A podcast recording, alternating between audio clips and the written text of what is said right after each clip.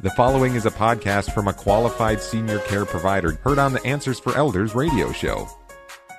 And welcome everyone to Answers for Elders Radio Network. And we are so excited because to all of our listeners here, we have a very, very special program. I, you know, one of the things I think with Answers for Elders is that we are really privileged to be kind of um, affiliated with the cream of the crop of the industry.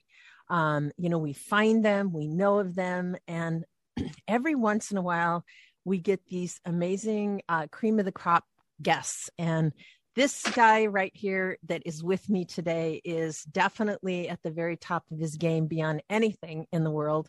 And because we are privileged today to have Mr. Aaron Koelsch, the CEO of Koelsch Communities, um, here with us. And I'm so glad you're here, Aaron. Welcome to the Thank show. You, Susan. Pleasure to be here. Honestly. Well, we're we're thrilled you're here because um, Koelsch Communities is an amazing organization, and it's um, someone that I've been uh, knowing of for a very long time. And of course, if you live anywhere in probably in Western Washington, you probably live in a radius of a community.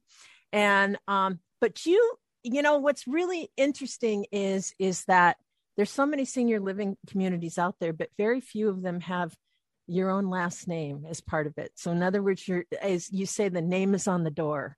And that speaks volume as your as your history. And you have a, an amazing history. Um, so share with us just as we start, tell us a little bit about how Koelsch came to be. Sure, uh, real privilege to do so. Um, it all really um, starts with uh, my mom and dad, who were amazing, uh, greatest generation folks. They've both since passed, um, but think about them every day. Uh, my father moved to Washington when he was 17 uh, on a lark with a friend of his. Uh, was going to make a trip. Was supposed to head home to Kansas, mm-hmm. go back to the family farm. Wound up staying. Uh, liked it out here. Had a little independence. Uh, met my mother in a coffee shop. Uh, they were married. had a, my oldest sister. My father went off to World War II. Served in the Navy very proudly uh, days. Uh, those were three years of his life. He talked about the the rest of his life, uh, and I know most of his stories by heart from his service because he was willing and uh, uh, very willing to tell all of his kids over and over. Um, it's difficult to separate our entrance into seniors housing from a, our faith. Uh, my father came back from World War II, uh, worked in an aluminum factory in Longview, Washington for 21 years. Reynolds Metals was very wow. proud to do so really liked that job. Uh, but they were working 24 7, seven days a week at that time after the war. Things were really heated up. And um, they were looking for a reason or a, an ability to take their Saturdays off because they were Seventh day Adventist Christians. Uh, and were to the day they died. My mother was born and raised a Seventh day Adventist. My father was uh, raised Catholic and he converted to Seventh day Adventism and uh, he had to work every Saturday. Uh, and uh, the mill wouldn't give them the Saturdays off. They were busy. They were, I, I get it. I understand the pressures they were under. And so uh, they found, they knew a friend of theirs who had a little nursing home in Portland, Oregon, who had done well with that. And they studied that. My mom checked out every book in the library on nursing home administration, and they began to look for a nursing home to buy.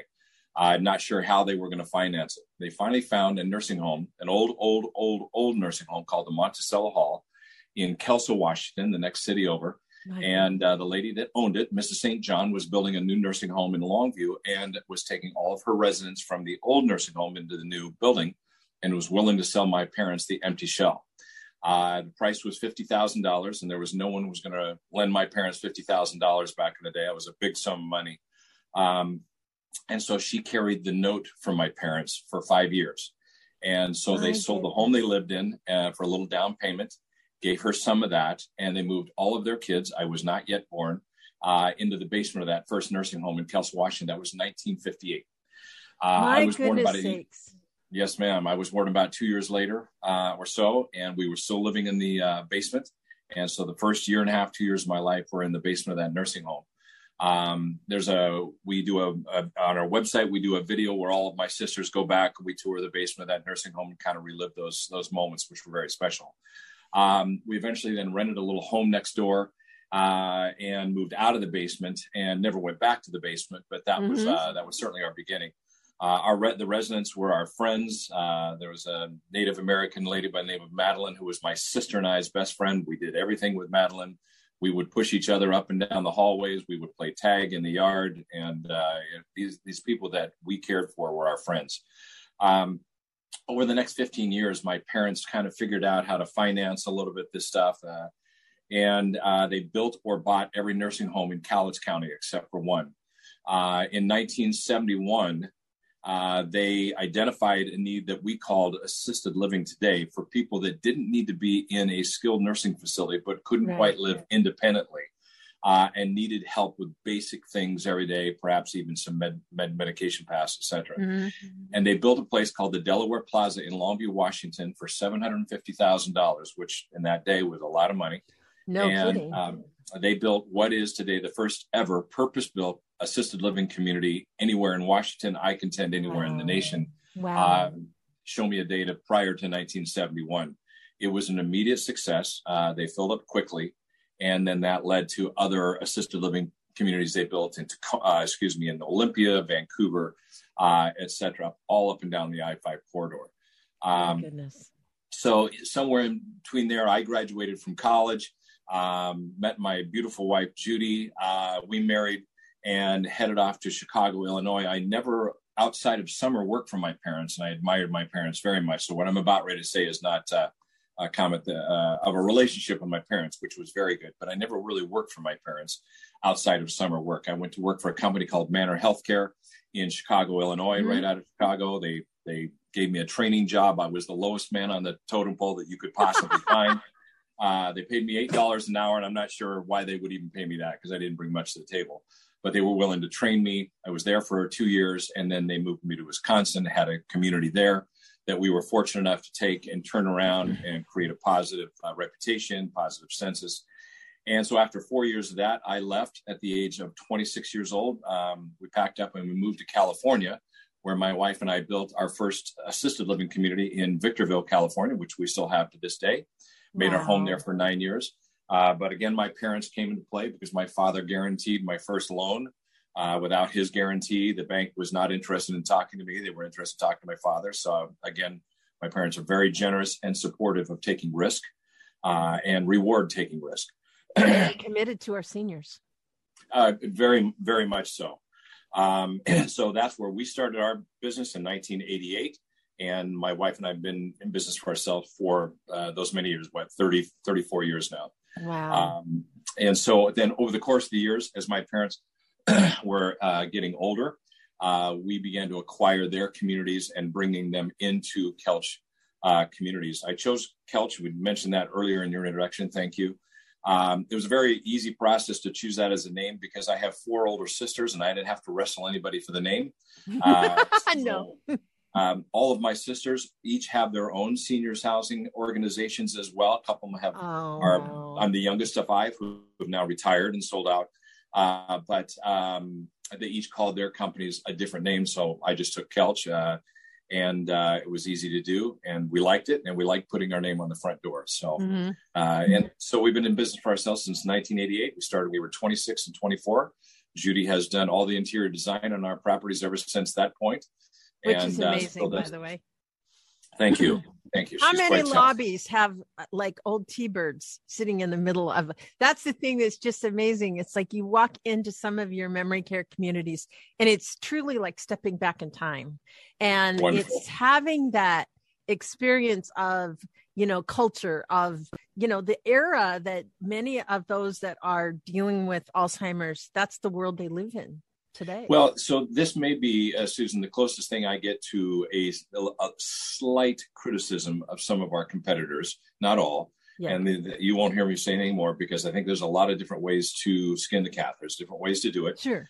Um, but oftentimes I walk into some of our competitors and it feels like I'm in a very nice hotel, but it does not feel mm-hmm. like I'm in someone's home. Mm-hmm. Um, in our memory care communities specifically, we use the term historical surprises. We try to clutter our community with historical surprises. And a historical surprise would be uh, an antique car in the lobby. Now, we that. today are not the only people that put antique cars in our communities, but we are amongst the very first. We've been putting antique cars in our community since 1981. So this is not a new thing for us. We've been doing mm-hmm. it for a very long time. and committed to that. Mm-hmm. Other examples of historical surprise would be actual antiques. So very few things are just bought off the shelf. There's antiques, uh, which bring uh, memories back to people. Uh, if you walked our a jukebox, it's so fun, and it's like to see this kind of stuff that when you walk in. Of course, me, I'm 65, right? So I look at these things. It's like, wow, these are these are things from when I was teenager or earlier you know this is my um you know the the memorabilia that's there. Um it's pretty amazing. And certainly at the same time it doesn't when you say we clutter it up it doesn't feel cluttered. It's beautiful. And when it like you talk about a surprise every room that you walk into it's like this new experience. And i think that's really one of the things that's so incredible because it it allows if you have memory issues and you know i know enough um, knowledge about alzheimer's and dementia to be dangerous i will say. But yes. one of the things i do know is anything that can provoke the brain to work yes. and especially the the fact that there might be a memory of somebody might love the you know seattle pilots and here's information about that. And they had a special story about that. Yes. My little piece of trivia my grandfather um, was a former owner of the Portland Beavers. So just a little. Oh. so anyway, Aaron, we're going to have this high school. Whole, so a lot of memories going to Beaver game. Yes, we're going to have Aaron with us this entire hour, and everyone. Um, this is an important time to listen and hear about the history of an amazing organization. So all of our listeners that are here with us, we look forward to having Aaron back with us in our next segment. In the meantime, how do we check you out?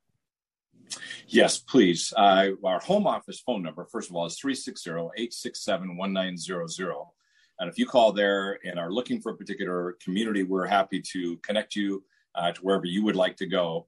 Our website is, of course, www.kelchcommunities.com. It's actually Koelsch Senior Communities, forgive me, uh, .com, and that'll connect you to any one of our communities, whether it's up in the Seattle area or elsewhere.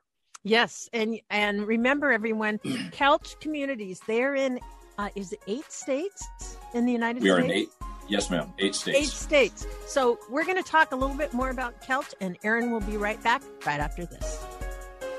Answers for Elders radio show with Suzanne Newman hopes you found this podcast useful in your journey of navigating senior care. Check out more podcasts like this to help you find qualified senior care experts in areas of financial, legal, health and wellness, and living options. Learn about our radio show, receive promotional discounts, and meet our experts by clicking on the banner to join the Senior Advocate Network at AnswersForEldersRadio.com. Now there is one place to find the answers for elders.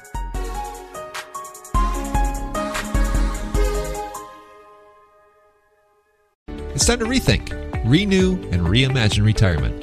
Hey everybody, Jared Sebesta here, host of Retire Repurposed. Now, this podcast is about the non financial parts of retirement, which many times can be even more challenging than the financial. We believe retirement is not the end, rather, the beginning of what could be the most impactful, purposeful, and fulfilling season of a person's life. So don't retire, become repurposed. To listen now, search Retire Repurposed on your favorite podcast platform, Senior Resource, or Life Audio.